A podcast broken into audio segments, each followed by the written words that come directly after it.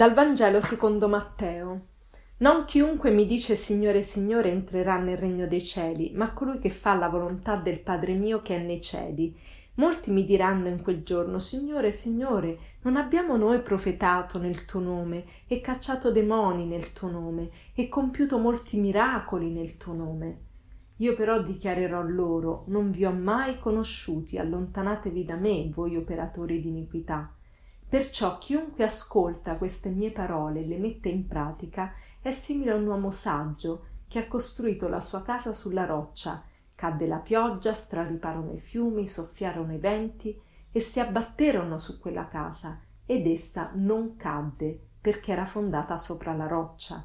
Chiunque ascolta queste mie parole e non le mette in pratica è simile a un uomo stolto che ha costruito la sua casa sulla sabbia Cadde la pioggia, strariparono i fiumi, soffiarono i venti, si abbatterono su quella casa ed essa cadde e la sua rovina fu grande.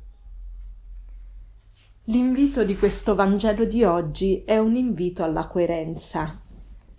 Spesso noi cristiani abbiamo sulle nostre labbra il nome del Signore, Signore, Signore, e, però Gesù dice non, non chiunque dice Signore, Signore entrerà nel regno dei cieli, ma chi fa la volontà del Padre mio che è nei cieli. E questo invito di oggi è proprio un invito a, a, a seguire quello che crediamo, a seguirlo con la nostra vita, con le nostre azioni. C'è quel famoso detto che dice tra il dire e il fare c'è di mezzo il mare. E purtroppo questo si verifica tante volte nella nostra vita. Abbiamo questa illusione di fare le cose per il Signore e poi però nella realtà siamo smemorati perché quella parola che abbiamo ascoltata ci è entrata in un orecchio e è uscita dall'altra parte e, e non è penetrata nella nostra vita, non, non, si è fatta carne nella nostra vita. E, e quando ci troviamo in questa situazione, che cosa dobbiamo fare?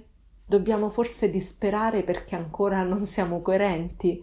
Eh, penso che la soluzione ci sia sempre perché il Signore ci invita sempre a chiedere a Lui l'aiuto per poter fare quello che da soli non possiamo fare.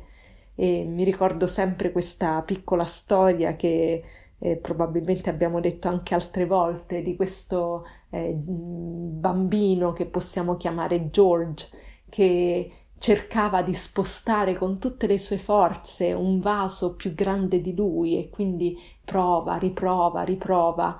E, e alla fine è proprio sfinito da questo suo lavoro. E, il papà dall'altra stanza sente che questo bambino è, è, sta piangendo, è scoraggiato, va a, vedere che cosa è successo e George dice al papà eh, ho provato, ho provato papà a spostare questo sto vaso, ma non ci sono proprio riuscito. E il papà dice: Ma veramente hai, eh, hai, hai, provato con tutte le tue forze a spostare questo vaso? Sì, sì, papà, davvero.